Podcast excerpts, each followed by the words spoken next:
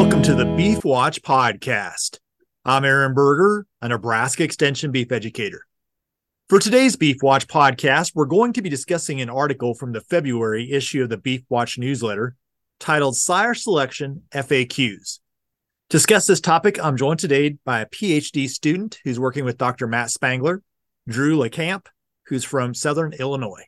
Thanks for joining me today. Thanks. I'm glad to be here.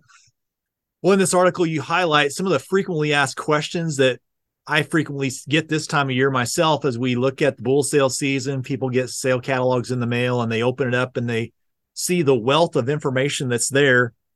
One of the things they start to think about is, how do I use this information and how do I apply it? And so in this article, you highlight frequently asked questions that often come up. And one of those is, how do you combine thinking about retaining replacement heifers, then also thinking about marketing cattle that are going to go to sale on the rail? There's some tension there at times, and you discuss that in this article. Right. So, yeah, when you talk about balancing maternal and terminal characteristics, that can be hard because even if they're not genetically antagonistic, right, so they don't pull against each other, which sometimes they do depending on which pair traits you're talking about, generally they don't really go together, right?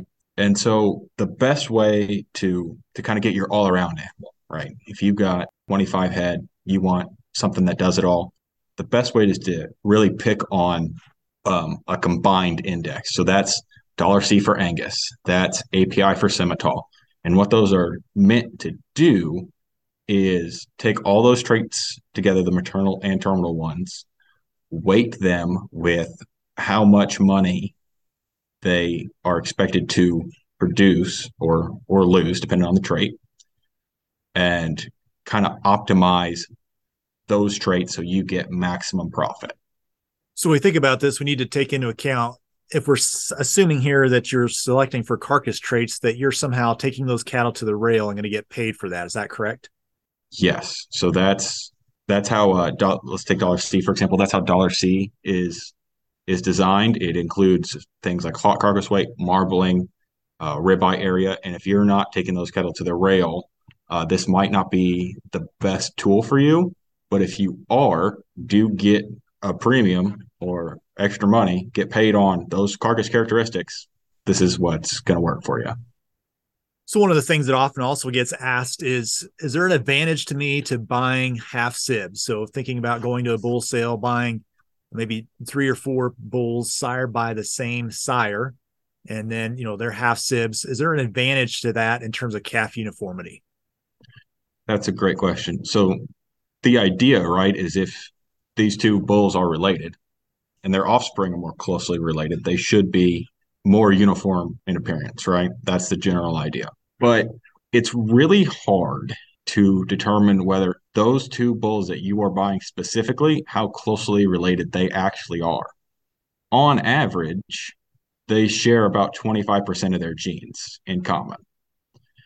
But any pair, any specific pair, can share anywhere from 0 to 50%, which means that if you're using a set of half-sib bulls and you're not sure, it's really a gamble whether those calves are getting the same genes or not.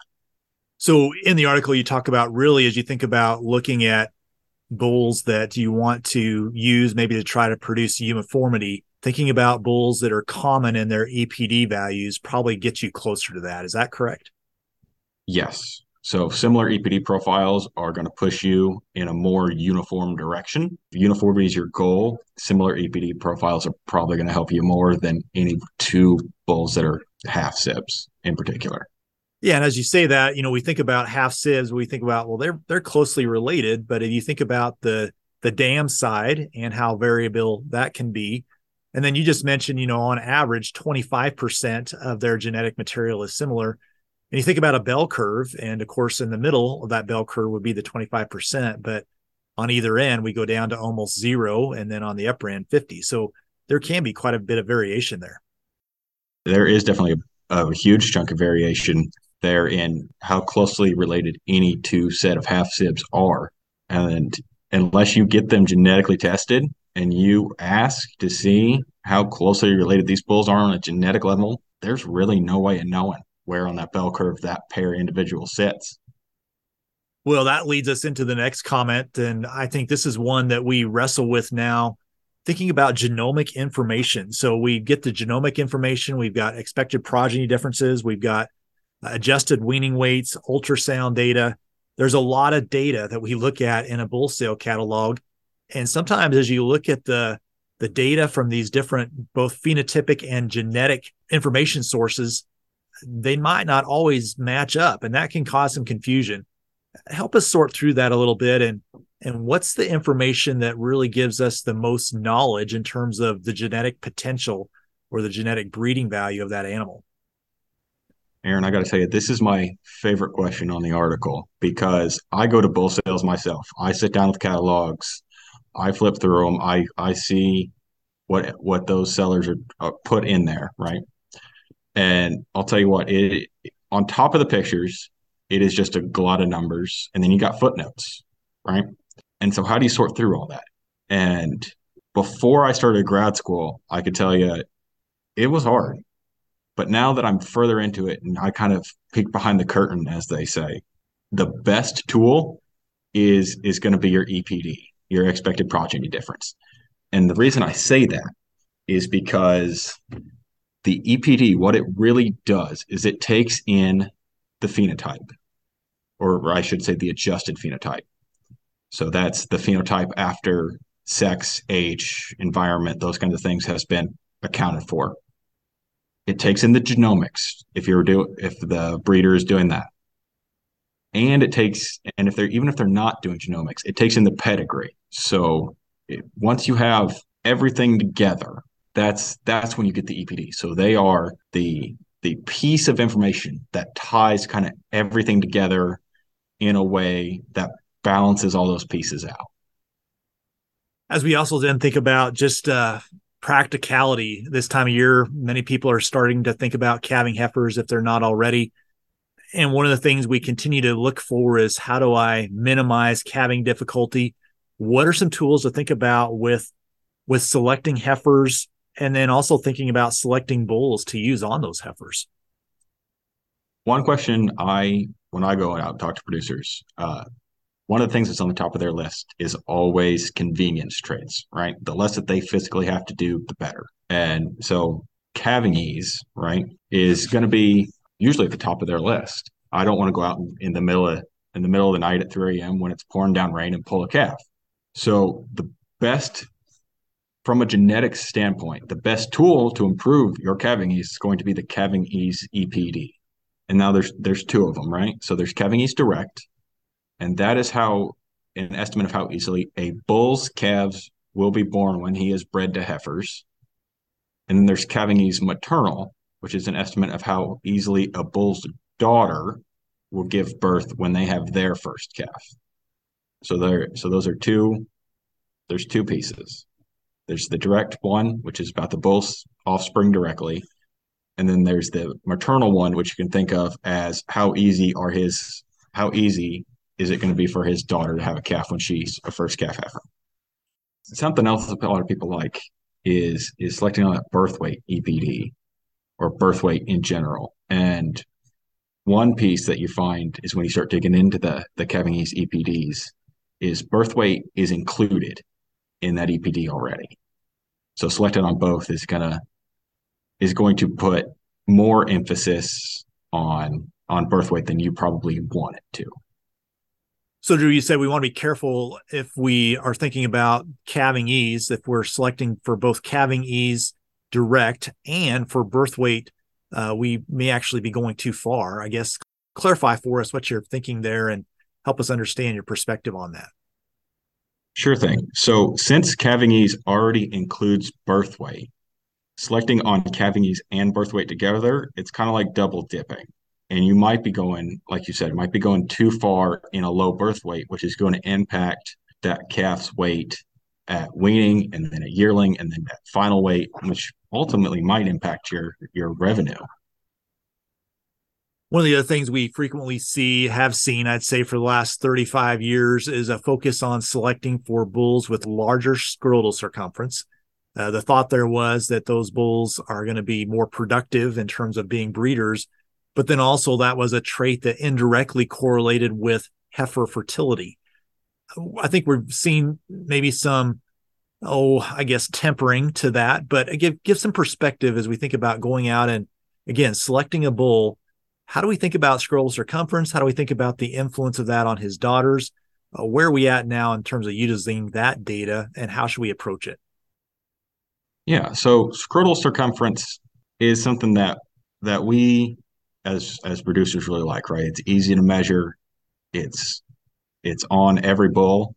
Then you can just compare it, right? Directly bull to bull at a given age. But when you think about it as the effect that scrotal circumference is going to have on his daughters, there has been some evidence that his daughters are going to reach puberty earlier, but anymore for those non-Indocene breeds, so those European breeds, reaching puberty earlier is not quite the concern that it once was. But as far as fertility, we don't see much of a relationship between scrotal circumference and heifer pregnancy or sustained fertility in a bull's daughters. So what we usually recommend if you're looking to increase fertility, instead of selecting on scrotal circumference, is selecting on a heifer pregnancy or a stability EPD, which is going to get you greater female fertility in the long run. Drew, anything else on this topic? Questions you frequently come across as you're going to bull sales and looking at bull sale catalogs? Things you think producers might want to think through as they open those catalogs this year? What's your perspective, or anything you'd add to our conversation?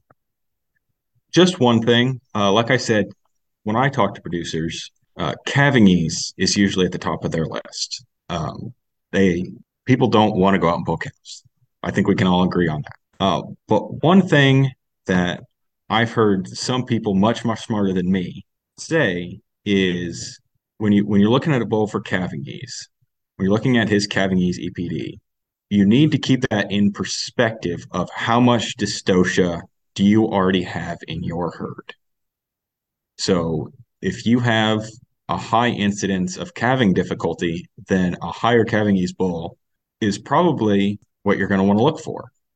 But if your dystocia, right, if you're not pulling calves already and your dystocia is at 0%, so you don't pull any calves, try to look at some other EPDs.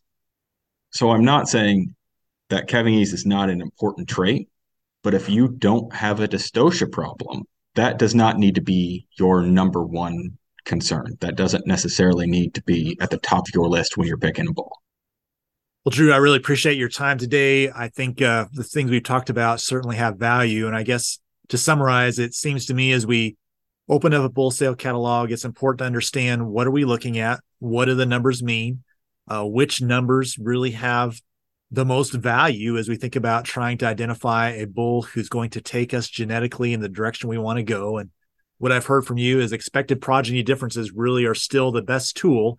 Genomics allow us to enhance those to have greater accuracy than we've had in the past. But then also, as you think about breeding objectives, be careful that you're not going too far. When you're on target, staying where you're at is a good place to be, and going further may not be to your advantage. But absolutely. Anything else to add, Drew, as we point towards wrapping up? Nope. Just go out there, find the bull that works for your operation, and take him home.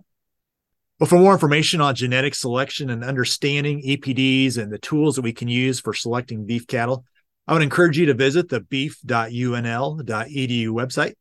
At the website, we have additional information on this topic.